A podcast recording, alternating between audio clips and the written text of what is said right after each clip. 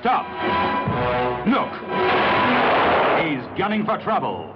007. It spells Bond.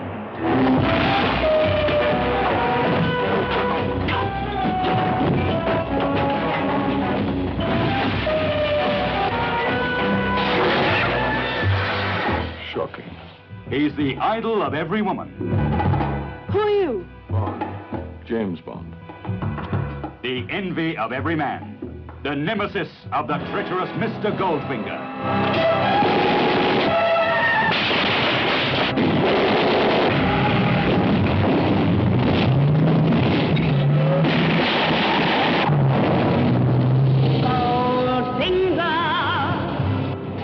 Goldfinger, a triumph in thrill-making cinema entertainment. The man with the A mind. three-time winner for Fleming's Secret Agent 007.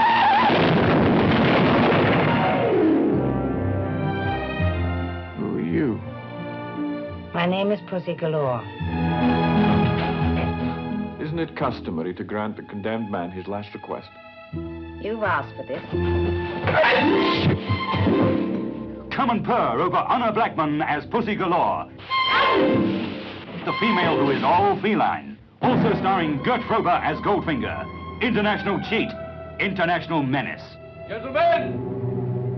Goldfinger, why weren't we told the New York and the West Coast were in on this? Goldfinger, I made a delivery. Where is my money? And you owe me one million bucks. Goldfinger, the man with a finger in every pie. His goal, Fort Knox, the world's biggest bank. His enemy, 007, the world's wiliest, toughest gentleman agent with a license to kill. 007, it spells Bond. James Bond, mixing business with girls and thrills. Girls and fun. Girls and danger. The hotter the danger, the cooler he takes it. I think you've made your point, Goldfinger. Thank you for the demonstration. Choose your next witticism carefully, Mr. Bond. It may be your last. Do you expect me to talk? No, Mr. Bond, I expect you to die.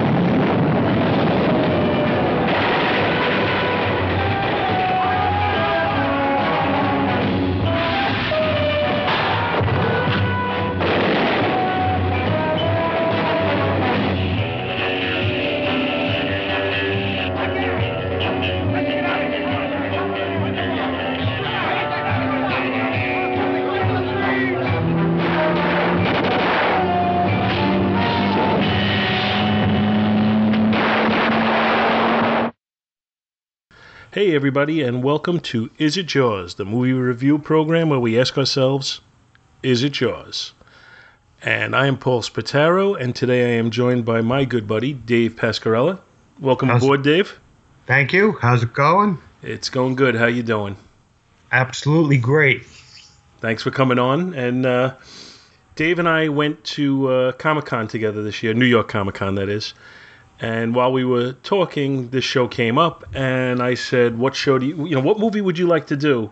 And then Dave was definitive and quick and said, "Smokey and the Bandit." Unfortunately, we had already recorded the Smokey and the Bandit episode, so I said, "Well, what else do you want to do?" And he suggested Goldfinger. Uh, I don't know if you knew when you suggested it that I am a big James Bond fan, and this is my favorite James Bond movie. Well, I know you're a man of great taste, so I just assumed I assumed you would be a fan of James Bond, particularly Goldfinger. Absolutely, I, I love this movie.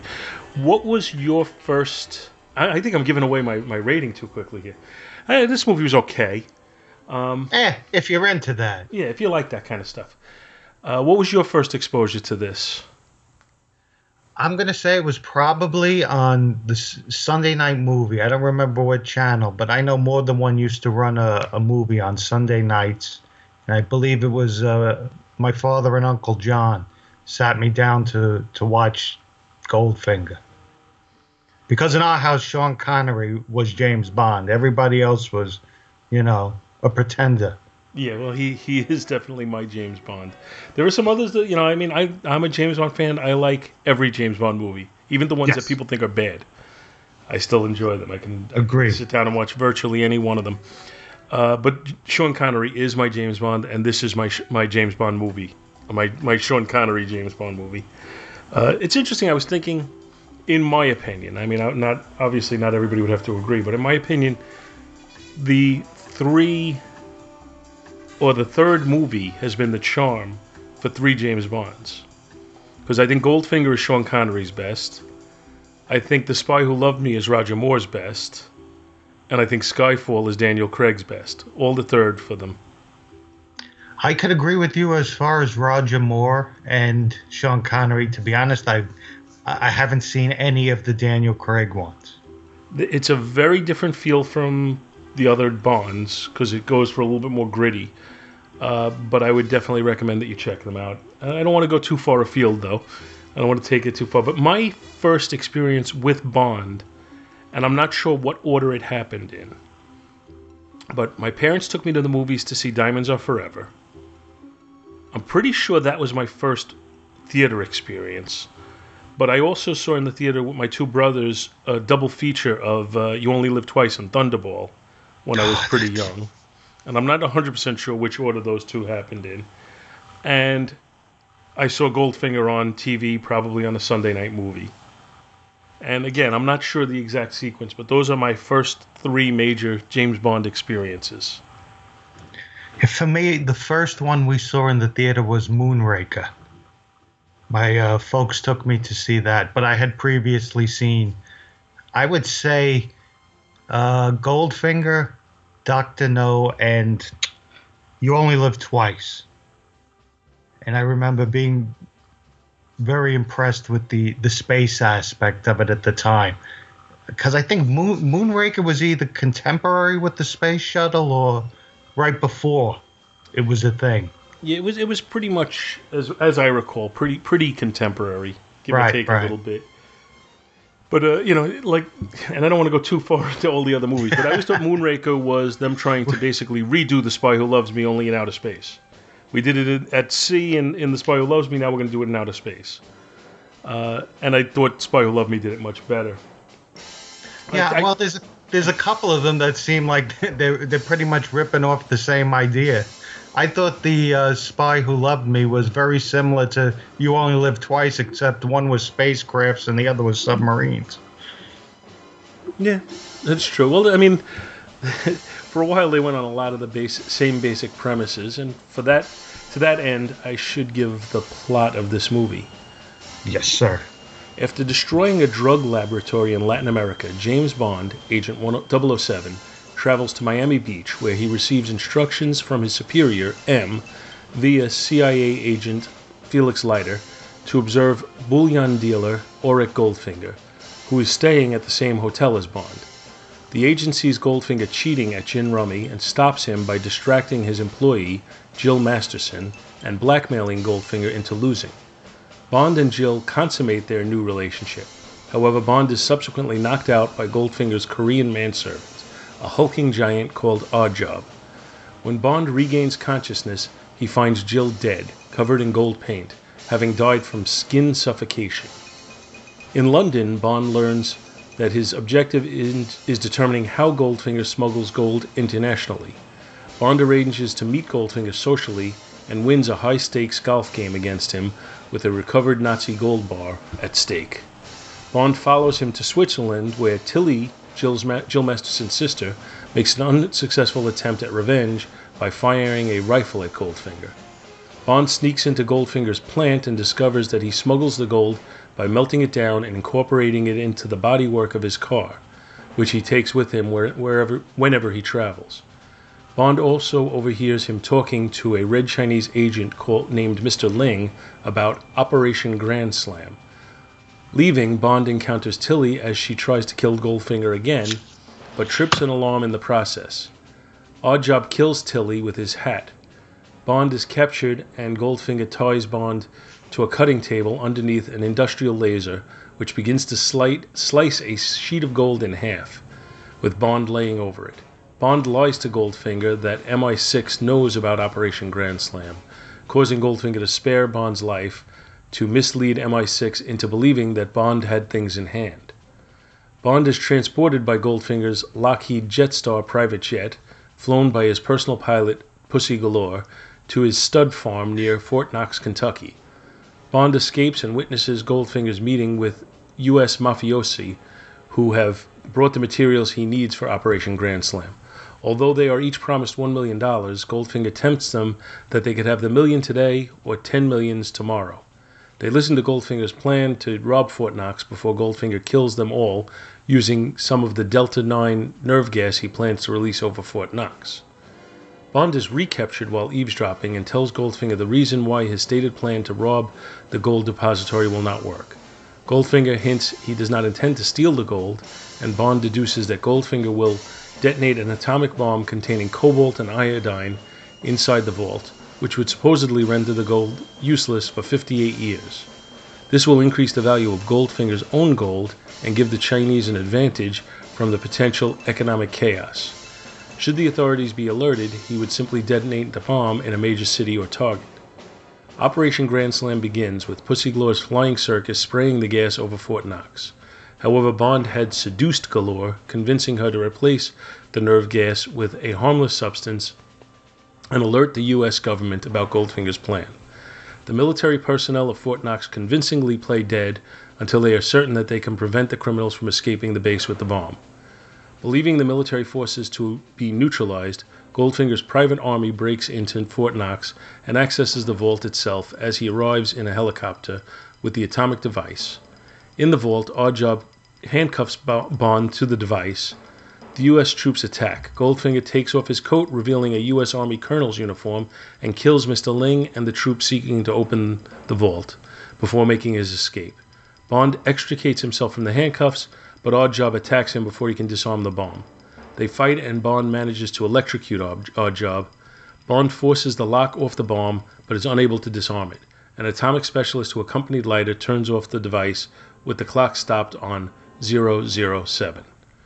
With Fort Knox safe, Bond is invited to the White House for lunch with the president. However, Goldfinger has hijacked the plane carrying Bond. In a struggle for Goldfinger's revolver, revolver, the gun discharges, shooting out a window, creating an explosive decompression. Goldfinger is blown out of the cabin through the ruptured window. With the plane out of control, Bond rescues Galore and they parachute safely from the aircraft before it crashes into the ocean. The end. Yeah, that was. Yeah, a- but oh, it ahead. was all right. What was that? Yeah, the movie was all right. It's you know it's a more sophisticated plot than I think people give James Bond credit for. Oh, it's a James fantastic plot. It's really, it's a fantastic plot. in, in a lot of these stories, and, and I was a victim of this as as a much younger man. When I would see these movies, I just kind of like went with the flow. You know, Bond would find a clue to something, and that would lead him to another country where he would be investigating it. And it always seemed much, much too convenient to me, but I would just kind of go along with it. And to a large extent, that is still kind of true in some of these movies. But if you look at this one, it all does kind of fall into place more organically. It doesn't seem as forced as it does in other movies, in, in my opinion.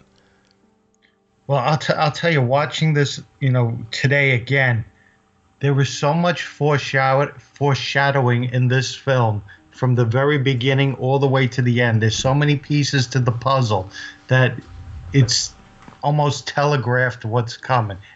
And it's fantastic the way they do it. Well, uh, give me, give me some examples of what you're saying about the foreshadowing. okay from the very opening scene where you do you get some humor with uh, Bond swimming up to the pier with a bird on his head as part of his disguise. He breaks into this facility where they're storing massive amounts of nitroglycerin and he basically blows it up. But when he leaves the facility he's destroying, he unzips the scuba outfit and he's got a tuxedo underneath, puts a flower in his lapel, and he's off to uh, a nightclub. At the very end of the picture, it's the same thing that Goldfinger does. He's at Fort Knox. The battle is about to begin. He whips off his coat. He's wearing a military uniform. It's almost exactly the, the same thing. Interesting. I, I, I hadn't considered that. But that that is an interesting parallel that I had. And, and just another parallel, not you know to beat a dead horse. In that opening sequence, when he kills the guy in the bathtub and ele- he electrocutes him. Foreshadows the end of Oddjob at the end where he electrocutes him. Mm-hmm. Okay, yeah. Another good point. Excuse me.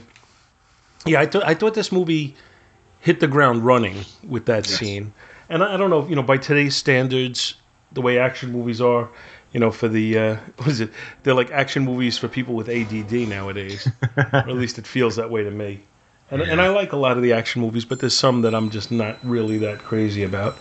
Um, I think this one, you know, it does take its time to develop a plot, but it has the action interspersed into it, and a lot of the scenes in it are really well choreographed.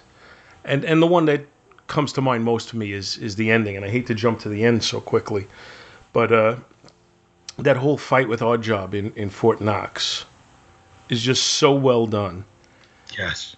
I when I was when I was in college, I took a film class and, or one of the film classes I took. I took several, but the professor who taught this one class actually was he was a member of the crew on this movie. I, I don't I don't know exactly what he did, but he he showed us that scene, and I remember beforehand before he put it on, he kind of begged the class. He says, "You're gonna you're gonna wanna just watch the scene and let yourself get immersed in it." He said, "But fight that urge." and watch to see how it's put together and how the editing is done and how the, the camera angles are done and, and just the, the whole choreographing of the scene. And keep in mind that no one knew what Fort Knox looked like on the inside because the government would not give them access to it to, to even kind of replicate it. So they had to do all of this from what they think it might look like. Right. Right. And, and I can tell you it took about 30 seconds and everything he said I forgot and I just got totally immersed in the scene again. Well, th- that fight is also, to me, it's a realistic fight. Whereas today you would have a fight where they would literally be slugging each other to the point of uh, it's not realistic. I think it was very realistic the fight in Fort Knox. And and and certainly, you know, Bond physically didn't have a chance against Oddjob. Right, not in the least. You know, the only way he was going to win was to outthink him, which ultimately he did. Yeah. One one thing that jumps out at me is, is, is I, I think a lot of the attempts at humor work really well, and yet the one thing that always comes to mind for me, and I guess it's good because I remember it so well, but it's just so pa- such a painfully bad pun, is when he goes to go into Goldfinger's hotel room, and Yes. the, the maid says, "But that's Mr. Goldfinger's suite," and he looks at her and says, "Yes, you're very sweet." And it's just it's such a bad pun that it, it just has always stayed with me. Yeah, there, there, there's a lot of puns. There's the pun where uh, uh, Tilly Masterson, uh, he blows out her tires and causes the car to go into a ditch. Oh, I hate to see you ditched. Uh, yeah, so I mean, we got obviously Sean Connery. We talked about. Uh, what do you think of Gert Frobe as as Goldfinger? I thought he was a great villain. And I was astonished to find out that wasn't even him speaking, that he didn't speak English. Yes, that that was always amazing to me because it does look very much like he's speaking. They really did a good job of syncing the uh, the, the dubbing. Yeah, I, I think he did a great job. and and I, I thought he I thought you know you combined him with Oddjob because Oddjob was the physicality and Goldfinger was the plotting the ruthlessness and and just to combine them he didn't need to have the physical presence. He didn't need to have to be able to you know to to com- combat Bond one on one in a in a hand to hand battle. Because you had Oddjob to do that. Oddjob was the physical threat. Right, the muscle. but but you know Goldfinger was the the match for him, you know, mentally or you know strategically, and and that was great. And you know you just see so many scenes with with Goldfinger just seething, like the scene went with the uh, gin rummy tournament or game rather, and Bond makes him throw the thing, and then they just show him snapping the pencil in his hand because he's just like out of control, angry right at that moment. Right, he's just he's just ruthless throughout the whole film. I mean, th- think about the scene in the what they call the rump room where he meets with the mobsters. He takes the time to explain his whole plan to them, knowing he's going to kill them all. Yeah, and and you think that he just kills the one guy who opted out, Right. or you think that's going to be it, that the other guy's, you know, the honor among thieves kind of thing. But no, he just kills them all, and then he was going to kill all the people at, at Fort Knox. Yeah, I think they say in the movie sixty thousand people would be killed. More more people die in car accidents in America. That was his response. And uh, now I think Oddjob, I think he was a wrestler. Yes, he was. I think he won a go. Uh, he won. He medaled. I don't know whether it was gold, but he won a medal. He was the first uh, Hawaiian to win a medal in the Olympics for the United States, And, and as he- per the feature. he's he's presented very effectively as just you know it's like basically he's like a, a block of uh, cement. Yeah, well, Bond hits him, throws the gold bar right at his chest, and he just smiles at him and keeps coming. yeah exactly. It, it you know not, physically bond was not at all a match for him. And then this the one weakness in this movie casting wise to me was this may be quite possibly my least favorite felix uh, leiter Felix Leiter was a disappointment to me. I, like I said, I don't remember the exact order I saw the Bond movies in because I was real little when I saw the first one. But having seen Doctor No and knowing that's the first one, every Leiter was a little bit of a disappointment after that because to me, Jack Lord, he was the perfect Felix Leiter. Yeah, he, he would be number one on my list, and there there have been others that I liked. Uh, I actually liked Bernie Casey as as Felix Leiter in Never Say Never Again.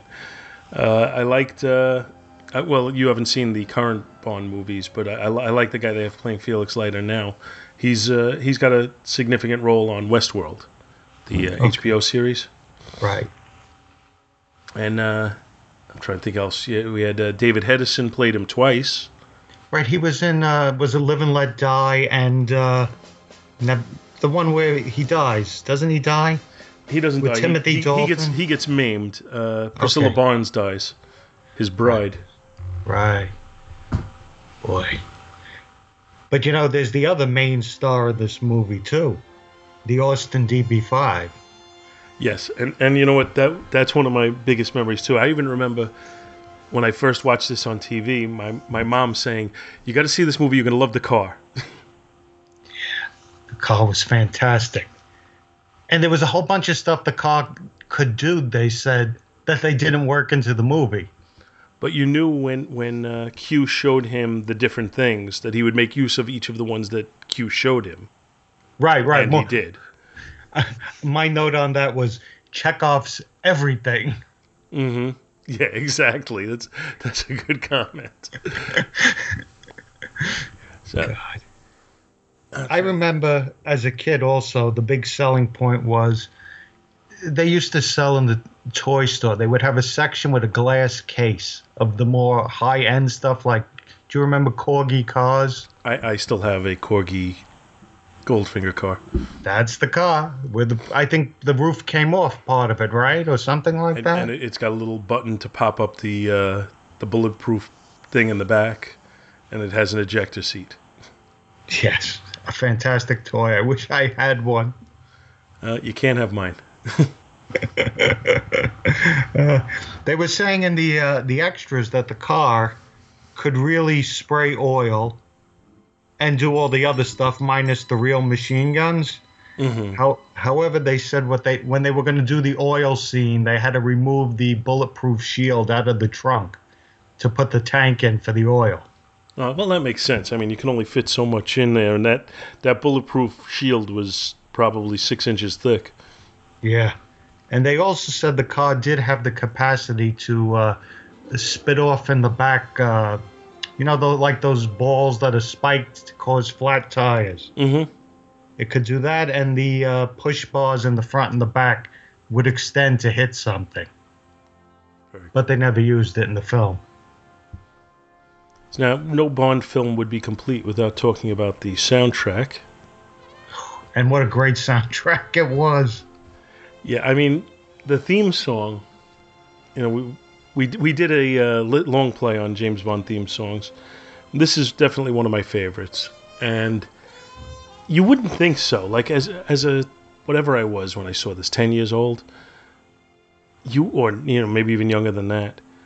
You, you wouldn't think that would be the kind of music you'd want to listen to, and yet you know my parents had the, the soundtrack album, and I found myself listening to it more often than uh, than you would expect and the you know just everything about it the, the the main theme song the orchestration throughout and then and, you know always when you have the classic james bond theme too Yes, yes you can't go wrong I was uh, also reflecting upon. Uh, oh, it just froze out.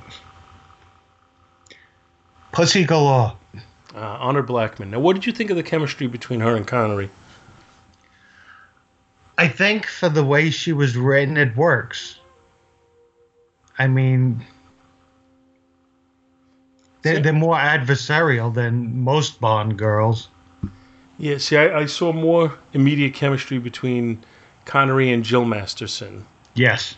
than, than connery and, and pussy galore although you gotta love the name pussy galore uh, and and yeah they were adversarial but i'm not sure i totally bought it at the end when they do uh, hook up no.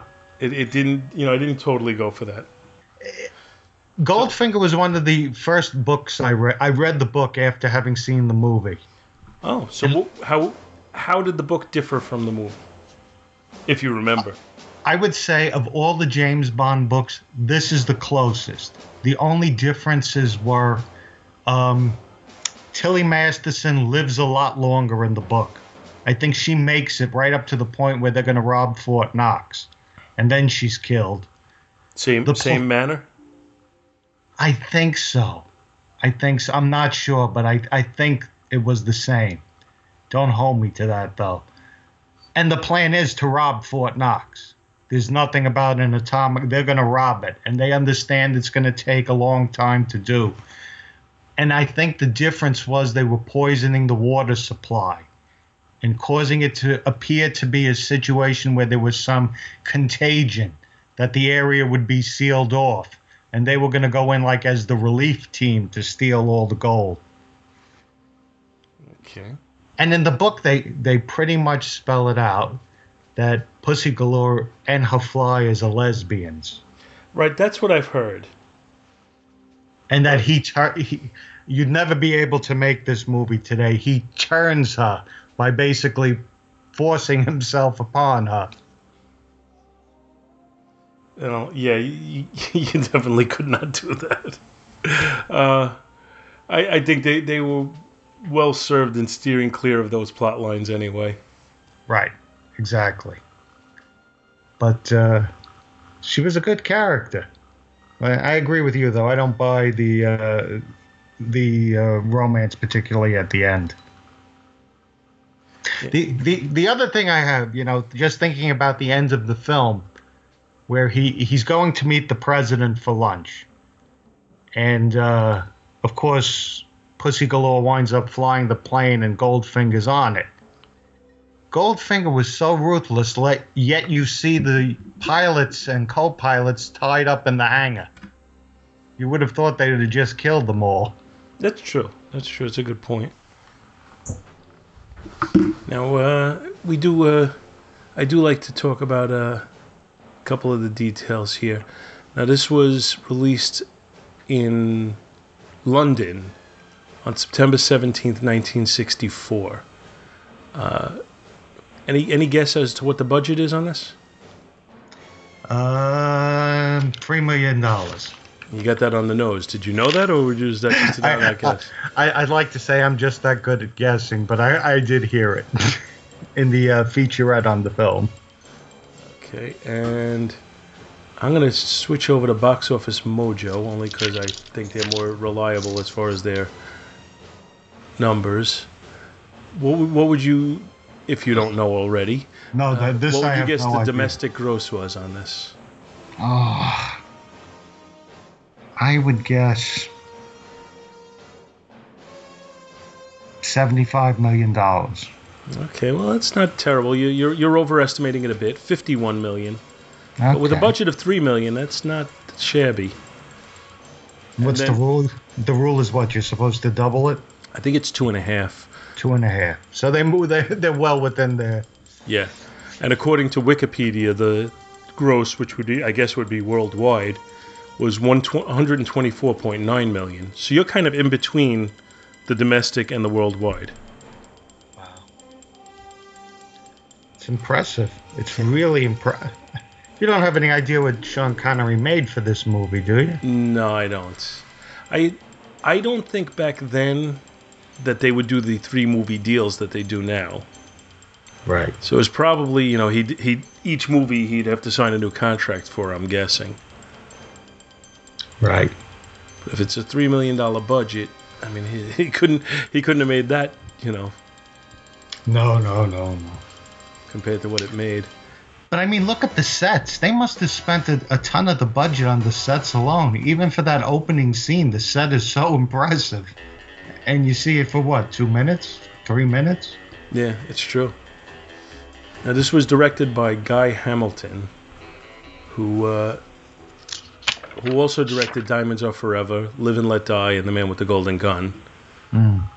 As those are his James Bond movies. Other other movies of uh, note: Remo Williams' The Adventure Begins, Force Ten from Navarone, a Harrison Ford movie, uh, and there's a few others here that I don't recognize. But uh, you know, four four Bond movies, and of the four, well, as as I've said, I like all the Bond movies, but uh, the one I would say the weakest is probably The Man with the Golden Gun. Yeah, the only thing I really liked about that one was J.W. Pepper. There, there, there were a few things about it that I liked, but uh, There was a lot of humor in that one. Yeah, that well, that was the difference between the Connery Bond and and the Con, Con, excuse me, the Connery Bond and the Moore Bond. Moore Moore definitely tended to go more to the you know more to the slapstick end, whereas Connery was more puns and you know just raw humor. Right.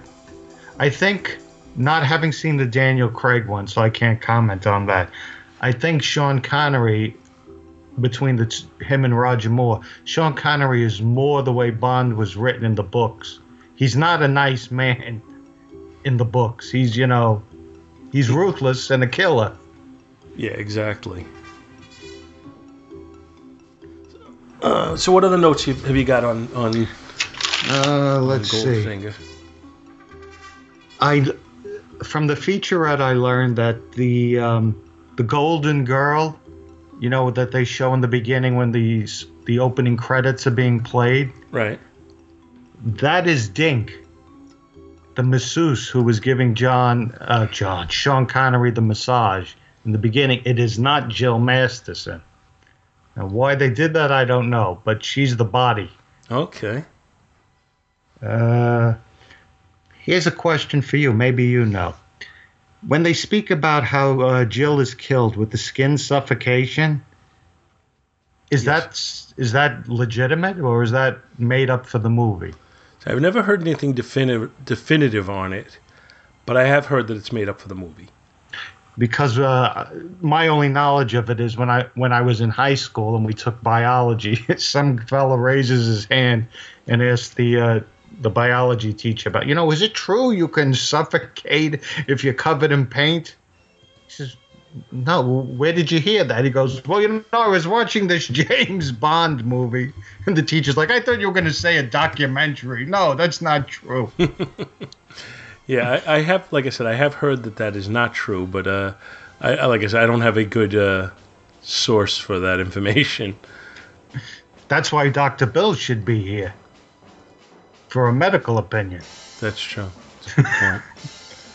I'm, I'm taking a quick look on IMDb to see if they had a uh, if they had any kind of a, a, a comment on that. They did mention in the uh, the feature with the film that Jill Masterson is on film for about five minutes tops. and she is yet one of the most famous Bond girls. I'll give you I'll give you a, a little personal trivia on that. Uh, I, I had a uh, framed picture of the movie poster for Goldfinger, Nice. and I asked about hanging it up, and she saw the picture and she says, "Oh, I don't know if that's appropriate to hang up."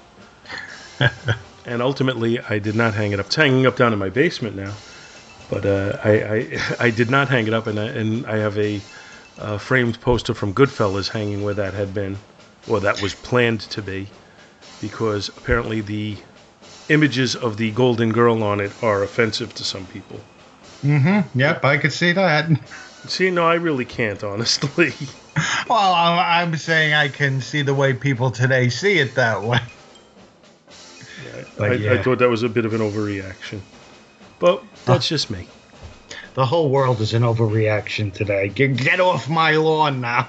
Yeah, I I mean, it was it was a poster that was acceptable for the public to see in 1964, and I, I don't believe they got very racy back then. No. You know, it wasn't like they showed any of her body parts. All you saw was that there was a girl laying down with gold paint on her. Right. Right. Anyway, moving on, for, a- away from my bitterness from not being able to hang up my James Bond poster. I love how this film had the uh, what would go on to become GPS technology with the tracking system. Uh, I like Tilly Masterson's 64 and a half Mustang. I'm assuming it's a 64 and a half. Wasn't that the first year for that car? Um, I'm not familiar on that type of trivia. Uh, I think it's it was either 64 or 63. I know it was a half. It came out in the half. And that looks like one of the first ones to me. Uh, I thought it was neat that they made Goldfinger's plates on his car, AU1. right. Uh, let's see. Uh, one of the best lines in the movie is when James Bond is strapped to the table and they're demonstrating the laser. And as the laser beam is coming up between his legs towards his crotch, and he says to Goldfinger, Do you expect me to talk? And he goes, No, Mr. Bond, I expect you to die. And there's there's a couple of other lines in there too, though. Even he says, "What you forget? If I if I you know if I don't report, 008 will replace me. So I trust he will be more successful." It's great. great. And, and to repeat again, beginning of the movie when he electrocutes the guy. Shocking. Positively shocking. The one liners in this film were fantastic. Yeah, and, and the fact that you know Connery didn't get all the good one-liners, that Goldfinger even got a couple of them. You know that that's that to me is an evidence of some good writing. Yeah. And well, that, that sequence, you know, we, I talked about the Fort Knox sequence, but that sequence also is just very, very stressful in the way it's it's portrayed, very suspenseful, Right. No, that, and it it, it's a great. picture. and, and liter- literally a slow burn. Yeah. So just I'm looking through some trivia on this. Interestingly, Sean Connery wore a toupee in this and every other James Bond movie that he starred in. He first started going bald at 21 years old. Wow. What a shame. Well, you know what? Once he stopped playing Bond and just started wearing, you know, like, he, like he was one of the first men out there who was like, "I'm bald and I don't care," and and I think that was put, you know, that was seen as as a very cool thing on his part too. Right. Yeah. Jack Lord was approached to return as CIA agent Felix Leiter, but he declined. He had played him in Doctor No. The role was recast, beginning a succession of different actors in the role. Only David Hedison and Jeffrey Wright would play the role more than once. In Goldfinger, Austin Willis was originally cast as Felix Leiter, but Cec Linder as Simmons. Oh, excuse me, and, and Cec Linder as Simmons. However, they asked to swap parts shortly before the production. Hmm. You, you know the problem I always had with the casting of Felix Leiter is I understand it's different actors, but they didn't even get them close as far as resembling each other. Yeah, it was it was as if they didn't have like a character model to work with. Right. Just grab one guy off the street and throw him in. Another interesting trivia point, and like I said, I'm just kind of looking these over as we're talking. Some of Pussy Galore's all-women flying circus were played by men wearing blonde wigs. that's great. uh, that's really funny. Well, I uh, in the feature, one of the things they mentioned was when they're doing the flyover and the troops are collapsing, that it was the same squad of troops that they just moved from location to location. They were real U.S. Army troops, and they were paid ten dollars each and given a beer. That was their payment. Just go over there and fall down. Yeah, and uh, Guy Hamilton, he was the one talking about it. He was saying, I told them when I blow the whistle once, you look up. When I blow it a second time, you all fall down. And they just thought it was hysterical. But hey, we're getting 10 bucks and a beer. Good for us. and um, another piece of trivia when they're showing you the different areas of the fort, they zoom in on um, a building where it has uh, a general's name, General Russ Russhon, R U S S H O N. Apparently, he was really a colonel that was connected to uh, Broccoli and uh, the other.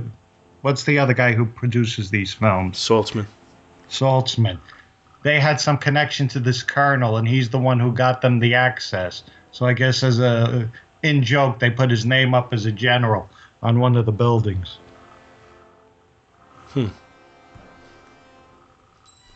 Uh, just looking for some more, uh, some a little more trivia on this thing.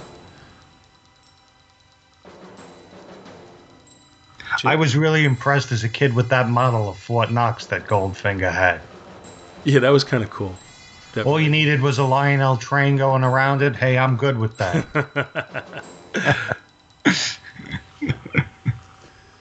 So, I guess it's time for me to ask you, Dave, yes, sir. is this yours? I believe. And let me give the uh, rating system for anybody Yes. who doesn't know it already. If it's ranked Jaws, you're saying it's an all-time classic film, very few flaws, if any, just a great movie. Jaws 2, very solid movie, worthy of multiple viewings, but just not quite at the level of great. Jaws 3, watchable but nothing special. Jaws 4, bad movie. To this me- Jaws. to, to me, this is Jaws. 100%. We could start a podcast. Is this Goldfinger? That's how. that's how great this show is. Yeah, I, I have to agree with you. I mean, there've been I don't even know how many James Bond movies at this point, but in my opinion, this is the gold standard, no pun intended. this this is the best James Bond movie in my opinion. This is the one that encapsulated everything that you wanted. It's it's got the seriousness where you kind of need it, but it's also got the lightheartedness in some points. It's got the James Bond who is suave and yet ruthless himself. Uh, you know, the he fits the uh, the old axiom. Uh, you know, every, every woman wants to be with him. Every man wants to be him. Uh, it just, you know, in every aspect, I feel like this movie delivers. Uh, when I when I on the occasions where I've made my top movies of all time, this is invariably in my top twenty of all time. This is, in my opinion, a great, great movie. Solid acting, solid script, solid directing, solid special effects, everything about it. Uh, it is older, but I don't feel that it's dated, other than in, you know, the cars and the uh, and and the you know the style of clothing that people wear. So yeah, in my opinion, this is Jaws. Yeah. Phenomenal film. Everyone should see this movie. Yeah, if and, and I'm sure there's people out there who disagree, but that's just because you're wrong. Right. You're wrong. So And, if but, and but don't if make us have to come over there. if anybody does disagree, though, I'd, I'd be interested in hearing it. Let me know what you think. Uh, the email address is jawspodcast at gmail.com. Let me know what you think of this one. If you think this doesn't stack up to other James Bond movies, if you think this doesn't isn't yours, uh, you know, if there's other movies that you'd like to hear us review, anything along those lines, please write in, let me know. And uh, I guess that'll do it. Thank you very much for having me on. It was a privilege and an honor to talk to you and about this picture in particular. It's always a pleasure to talk to you, my friend. Good evening, 007. My name is James Bond. And members of your curious profession are few in number. You have been recognized. Let's say by one of your opposite numbers, who is also licensed to kill. Oh, that interesting car of yours. I too have a new toy, but considerably more practical. You are looking at an industrial laser, which emits an extraordinary light not to be found in nature. It can project a spot on the moon, or at closer range, cut through solid metal. I will show you.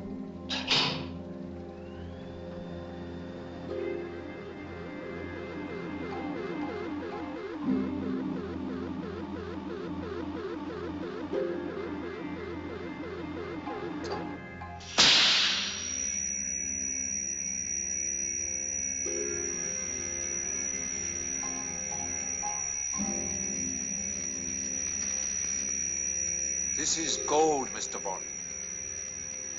All my life I've been in love with its color, its brilliance, its divine heaviness. I welcome any enterprise that will increase my stock, which is considerable. I think you've made your point, Goldfinger. Thank you for the demonstration. Choose your next witticism carefully, Mr. Bond. It may be your last. The purpose of our two previous encounters is now very clear to me. I do not intend to be distracted by another. Good night, Mr. Bond. Do you expect me to talk? No, Mr. Bond, I expect you to die. There is nothing you can talk to me about that I don't already know.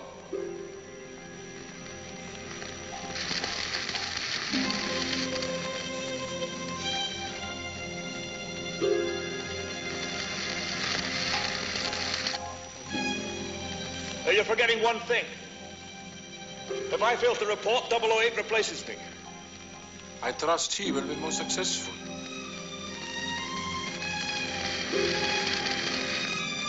Well, he knows what I know. You know nothing, Mr. Bond.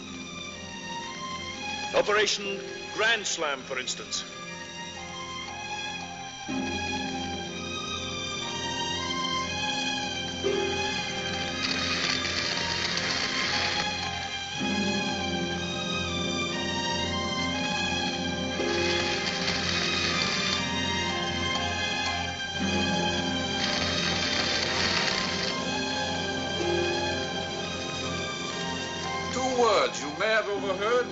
Cannot possibly have any significance to you or anyone in your organization. Can you afford to take that chance?